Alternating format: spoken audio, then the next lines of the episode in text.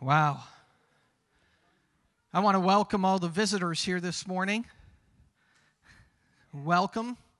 You know, Pastor Daniel welcomed you. I want to thank you for coming. I know many of you have come to participate and to watch uh, those that you love, those that you know get baptized. And it's a very special moment, and I want to thank you for coming. We also want to celebrate today, we're celebrating Easter. Do you know that Easter is actually not a biblical word? I find that interesting. Um, in one version of the Bible, they use the word Easter in, in Acts, but the actual word Easter was not in the text or in the language of the people when they wrote the Bible. I find that interesting because we like to argue about Halloween and Christmas and other dates, but I'll be honest with you, Easter itself, the actual word, is not, but the principle definitely, definitely. And I want to share with you actually about the word Passover. Because the word Passover is actually the closest word, and it's actually the word that is connected with our term Easter that we know today. So I'd like to share with you this morning a few things about the Passover.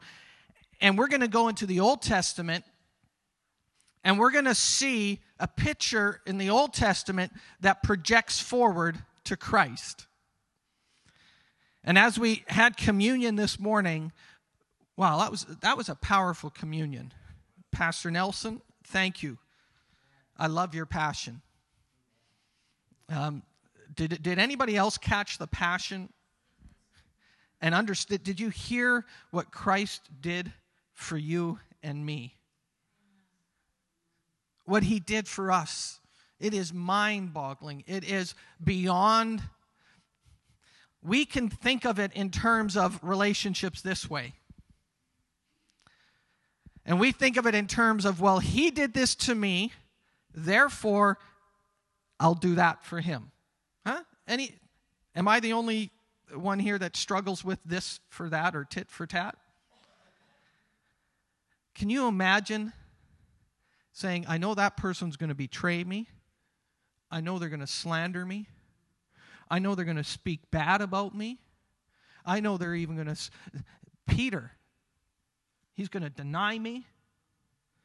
He's going to use words that I would never authorize him to use about me. He's going to deny me within 24 hours. If you study it, you find out it was even before the crow crowed three times or twice or what. He's going to deny me three times, not once, three times. That's just one person. Then you look at the story and the account of him on the cross, and they left him. The moment of his agony, the moment of the greatest climax in his life and in the history of mankind, the greatest moment was that moment on the cross when he took our sins. And at that moment, they left him, and the only ones left were a few disciples and some ladies. Thank God for ladies because us guys sometimes are spineless. And in that moment of despair, he knew what was coming on to him. Because if you read in the Garden of Gethsemane, he actually said, Lord, if it's possible, here he is, the Son of God, saying, if it's possible, could you allow this cup to pass? I mean, that's intense. The movies don't do it justice, and they're amazing. It's like, I, I'll be honest with you, I can't watch the movie when I see the blood, when I see the stripes.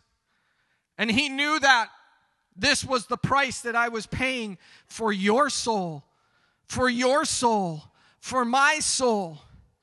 And he said, I'll do it. In fact, if you read uh, other verses, it says, For the joy that was set before him, he endured the cross. What are you enduring for the joy that's coming? I want to give you a picture today of what Christ did through the Old Testament. The Old Testament was the Old Covenant. And as you read, you find out that they refer to it as types and shadows. So there's many references in the Old Testament that's a shadow. It's not the perfect, but it references and it points towards Christ. And I want to show you a few things this morning about what Christ did for us and how God had established it and set it in place. If you go in your Bibles to Exodus chapter 12,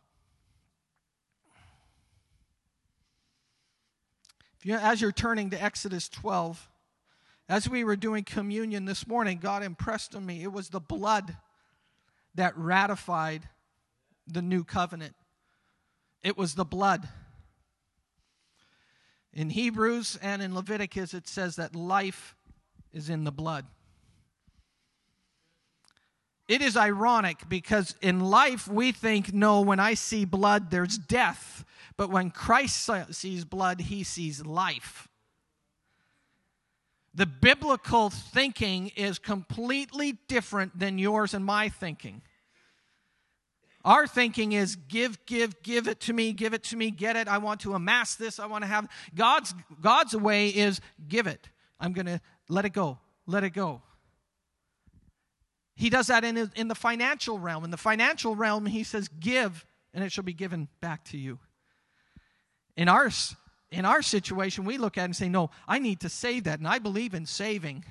But when you're handling God's stuff, you go under the realm and under the jurisdiction of kingdom living, kingdom laws, kingdom principles, and they are more powerful than principles that you and I can think of. Now, I'm starting to preach, and I'm not even in my sermon yet. There's a power up here this morning. Text Exodus chapter 12.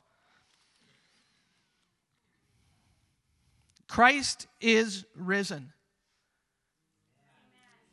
Can you imagine walking up to the grave? What kind of faith did they have, by the way? Think about this. They weren't going to the grave to check if it was empty. They were going to the grave to pay their respects.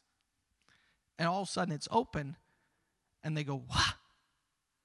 and they freak out. And one of the guys, one of the, the, the accounts says, Why are you seeking the living among the dead? Another one says, He is not here, as he said. There's words that God has spoken over every one of you here. It is as he said. I'm going to preach. I'm going to share with you. I'm going to give you an opportunity to give your life to Christ. If you haven't given your life to Christ, we're going to have baptism. You're allowed to actually participate in the baptism. If you give your heart to Christ and you say, I'd like to get baptized, we've got extra t shirts. We've even got a couple pairs of shorts, and, and you can come and you can get baptized now. So this morning, as you're listening, I want you to, I'm, I'm asking God, actually, I'm going to pray. Heavenly Father, Holy Spirit, you are sovereign, and I submit myself to you. May I share your word with strength, with anointing, with conviction. And Lord, may souls be affected today for eternity. And we celebrate you this morning. Amen. Man, I want you to turn to Exodus 12. I did a preacher's trick. The, the preacher tells you to turn there, and then he tells you a story while you're turning there, and then he gets there himself. Verse 1, we're going to start, and I'm going to read a number of verses out of this passage, and then I'm going to give you a few thoughts. Now the Lord said to Moses and Aaron in the land of Egypt, so God's speaking to them in the land of Egypt. And he says to them, This month shall be the beginning of months for you. It is to be the first month of the year to you. God is establishing a timeline. God is establishing a record of time. And he says, This month it's going to be the first month the year. He says, Speak to the congregation of Israel, saying to them, On the tenth day of this month, they're each one of them to take a lamb for themselves according to their father's households, a lamb for each household. The, the word lamb is significant. If you go into the New Testament, you find out that Jesus was referred to the Lamb of God. When I was in university, I took an English class because I had to. And one of the writers, in one of the books we were studying, the guy had written all this stuff in imagery. And it went like whew, right by me. And we sat in the class, and one day the teacher took out her chalk and she stood at the chalkboard and she said, Now, what does this mean? And everybody had an idea except for me. So, as we're reading this morning, I want you to understand don't just read the words that are in black and white, but go into them and see. And in the Old Testament, when you read the Old Testament, look for Christ in the Old Testament. Every page, every book bears a symbol or a shadow or points to Christ. And then what happens is when you see Christ, you actually see that he fulfilled everything that was written of him. And that's how, when we stand here on the other side, we see him and we can take those things from the Old Testament, see how he fulfilled them, and then we can live in that victory, in that fulfillment, in that blessing. So he says, a lamb for a house. Verse 5 Your lamb shall be an unblemished lamb, an unblemished male, without spot or wrinkle. Has anybody heard that term? If you've been to church for any period of time, you've probably heard the term without spot or wrinkle. Jesus was perfect. He didn't tell white lies. You know, we, we've, we've come up with phrases to clear our conscience of things that don't line up with God. Well, it wasn't really a lie. Well, if it wasn't a lie, what was it? Well, I just didn't really tell him the truth. I just was kind of like leading him in another direction. Jesus was perfect. He was perfect without blemish. And the demands that God had in the Old Testament was a picture of the demand that fulfilled his righteousness and his requirements. God requires things that are just, that are pure, that are holy. And you know what? You and I cannot do that without Christ. He came and he did this thing called a beautiful exchange where he took our filthy rags and he gave us righteousness.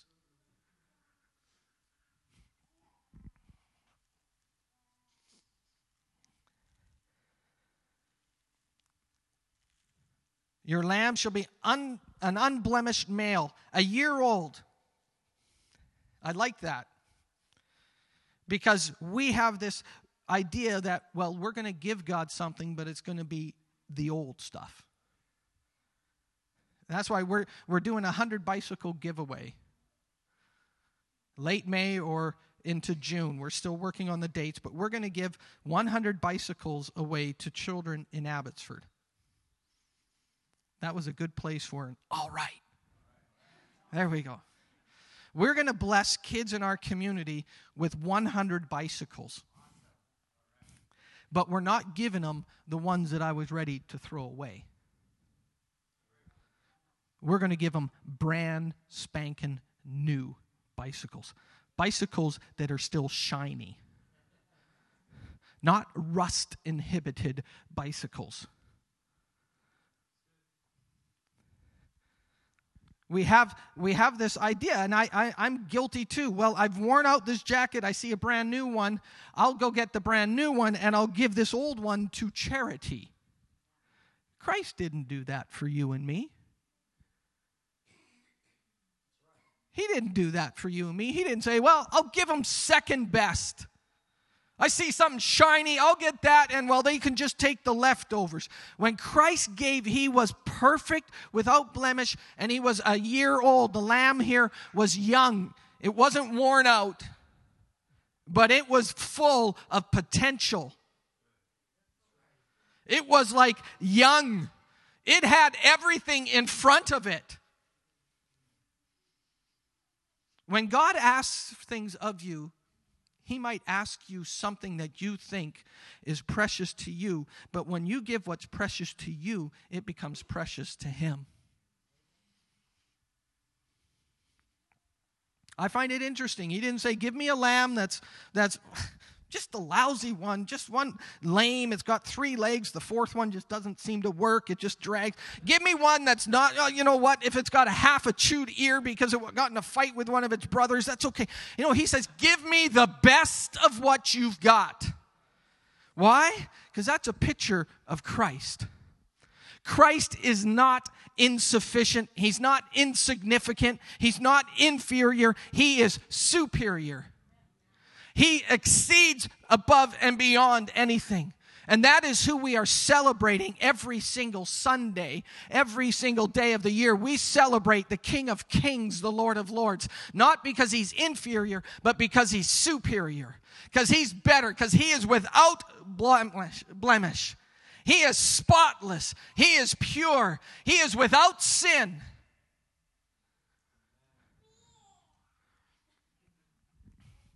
Oh, Jack, I love you. He's going to be a shouter when we get into the church. I want you to turn a couple more pages here in Exodus chapter 12. Well, I'm turning a page on mine, Exodus 12.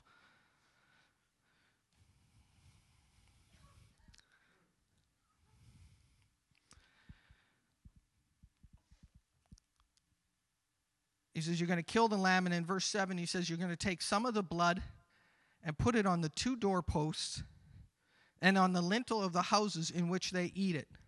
And they shall eat this flesh. Listen, listen to how detailed God is.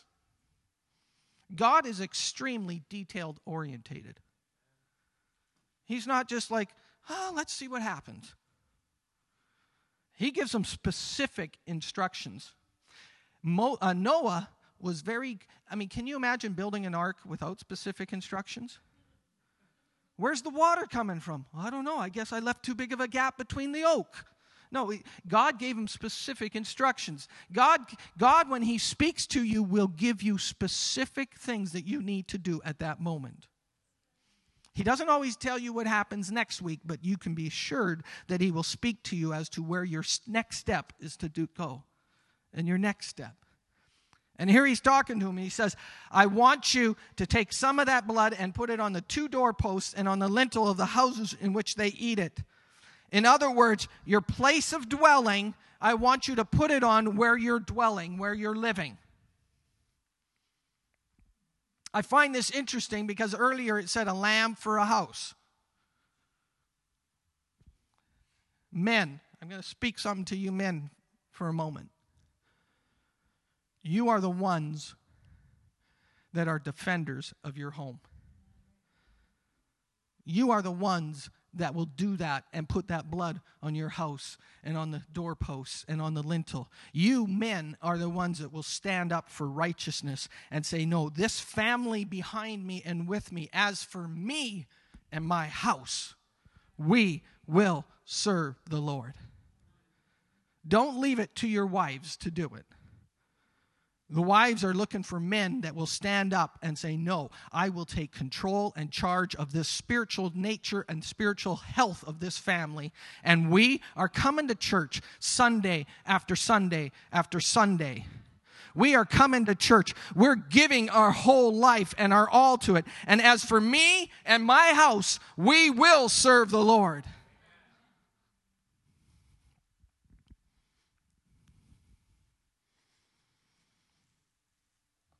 Says, and then he gives them instructions. You're going to eat the flesh that same night, and you'll eat it with unleavened bread and bitter herbs. And I'm not going to get into all of the specifics, but he gives them, he says, I don't want you leaving it over. Do you know God's not afraid that, well, I'm going to use this all up? No, God has provisions every single day for you. When they went through the wilderness, every single day, He gave them bread. And on the Saturday or on the Sabbath, they didn't get anything because they got twice as much the day before.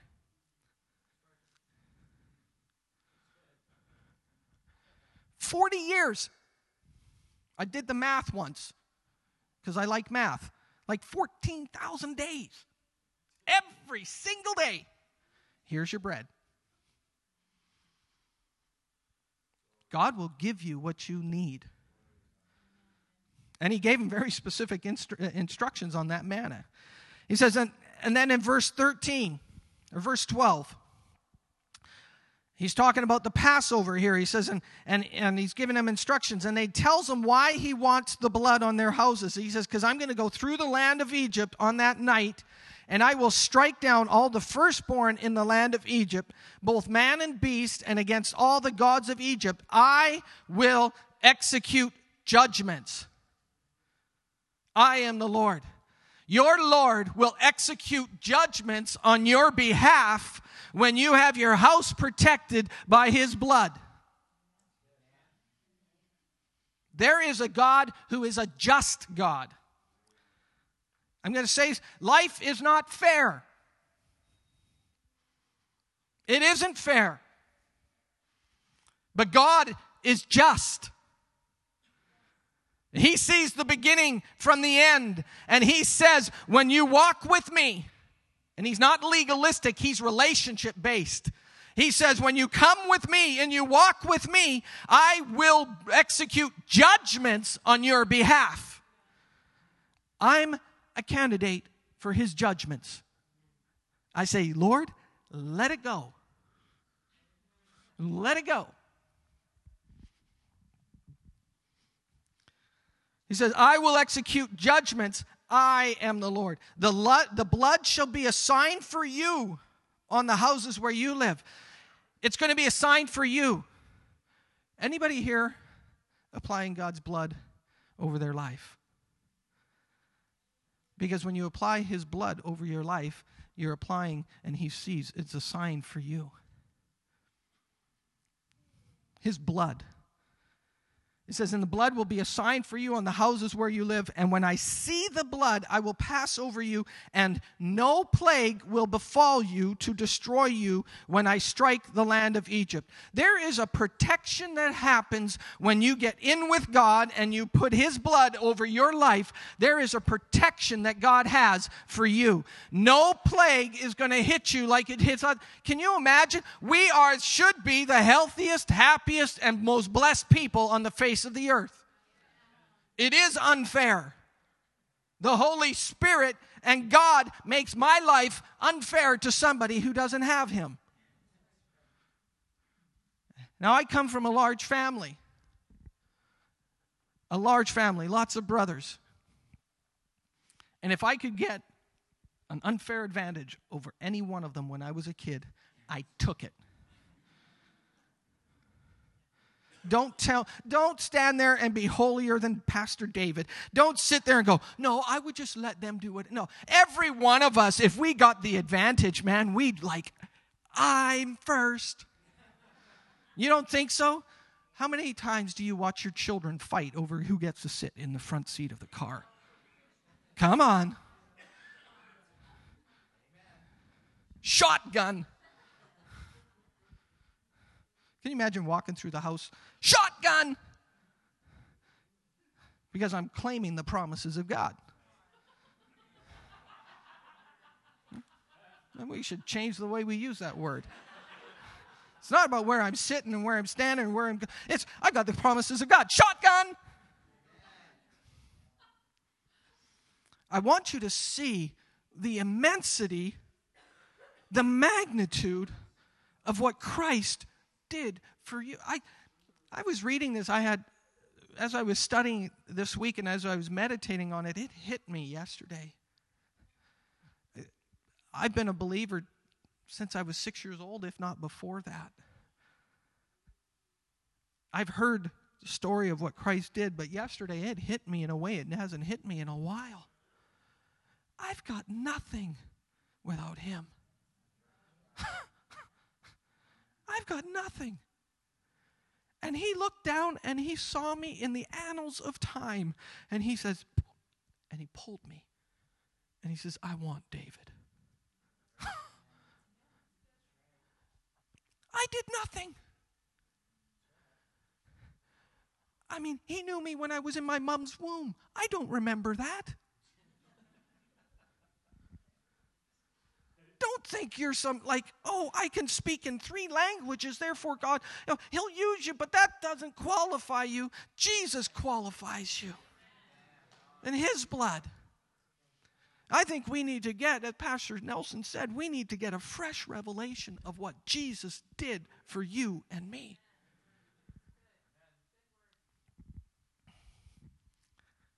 I've got 10 minutes. Oh boy. I like it when I put time limits on myself. I want you to see two other verses in Exodus 12, and then I'm going to give you three points, which gives me about three minutes a point. Exodus 12, verse 27. It talks about how it's a sign for them, and in verse 27, he says, You're gonna, your children are going to ask you what's going on. Have conversations in your house about what God's doing.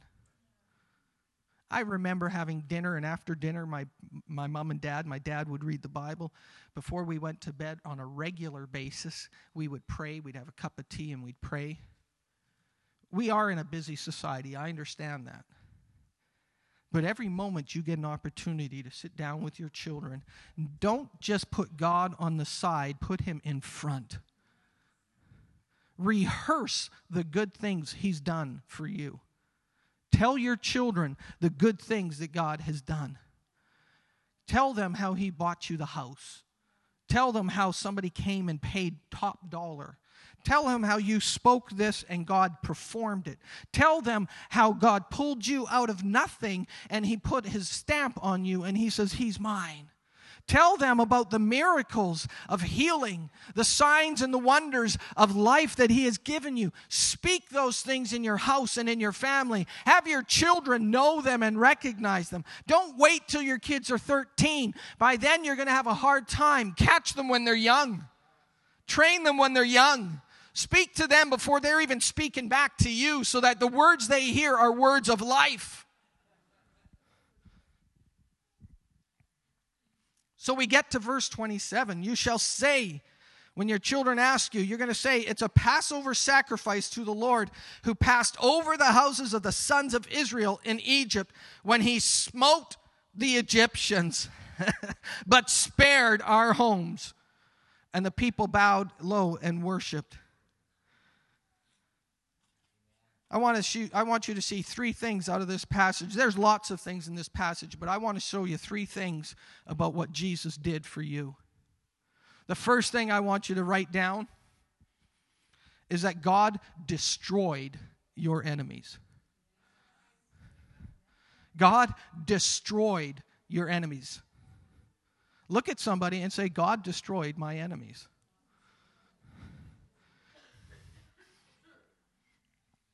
God destroyed your enemies. We looked at that in Exodus 12. I want you to see that again in Exodus 20, uh, 12 27. I want you to see that now in the next verse, Exodus 12 29. He says, Now it came about at midnight that the Lord struck all the firstborn in the land of Egypt from the firstborn of Pharaoh who sat on his throne to the firstborn of the captive who was in the dungeon and all the firstborn of the cattle. God will destroy your enemies. Amen? Anybody here got enemies? And I'm not talking about people. Half the hands go down. We don't fight flesh and blood. And be honest with you, sometimes we are our own worst enemies. So I'm not going to beat myself up. But there's enemies in the spirit realm. And I'm as big as on spiritual warfare as Christ is. He defeated the enemy. You can literally look at that and say, You are defeated depression. Depression is defeated. Come on. Sickness is defeated. By his stripes, you were healed. It's a done fact. It's a done deal. He doesn't, he doesn't sit up in heaven and go, Oh, I got to perform another thing so he can be healed. No, he performed it years ago so we can live in it today. When he said the words, It is finished, he meant it is finished. He didn't say, Oh, but there's some addendums coming. When you come to Him, every time you come to Him in weakness, in sickness, in, in some situation, He has already provided the way to defeat your enemies. In fact, He has defeated your enemy. Live in the position of victory, not in the position of a victim. Too many times, believers live in a victim mentality, and it's woe is me. Woe is me. I am but a worm.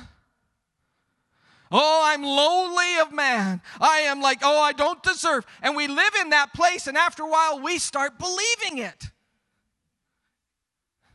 You say, well, what happens? You know what? I can't explain everything, but I see what the Word says, and I trust and I believe the Word of God. And it says that we are more than conquerors. God destroyed your enemies. If you're writing down notes, I'll give you a couple verses. We're not going to turn to them. But in 1 John 3 8, he says, For, the pur- for this purpose was the Son of God manifest to destroy the works. I don't know about you, but I like the word destroy.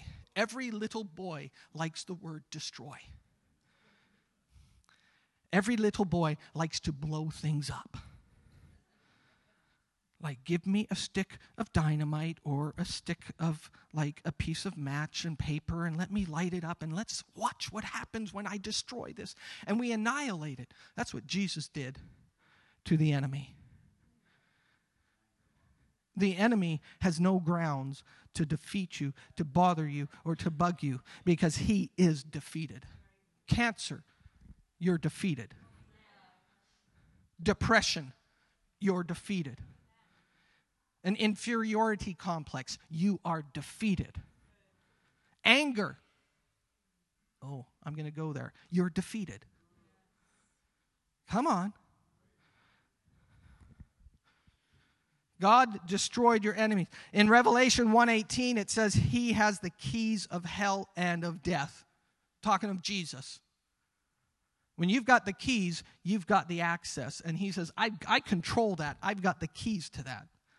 There are doors in this building you can't get into unless you're really nice to me because I got the key, or Pastor Nelson. And we can say, go get something, and you go there and the door's locked. You can't get in. Jesus has the keys. That's number one. He destroyed your enemies. Can somebody say hallelujah? Second thing I want you to see when Jesus, when God instituted the first Passover, he instituted a day of new beginnings.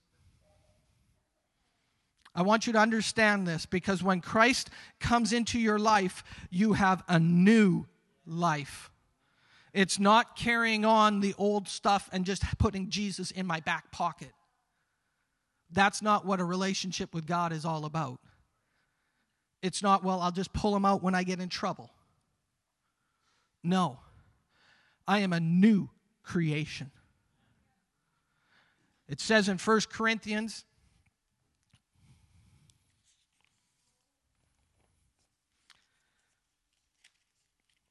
Sorry, I think it's 2 Corinthians 5:17. I'm a new creation in Christ Jesus. Old things are passed away. Behold, some things become new. Is that what it says? It says, Behold, all. When Christ comes into your life, there is a defining moment in your life.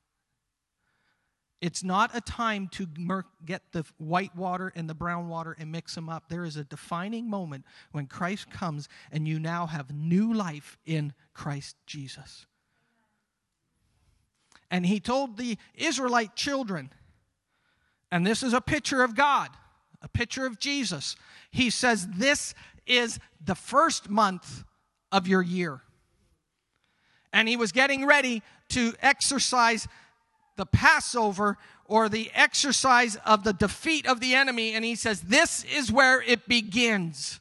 Every believer should have a beginning point in their life, a defining moment where you say, That is when my old man passed away, and now I am a new creation in Christ Jesus. You are a new creation.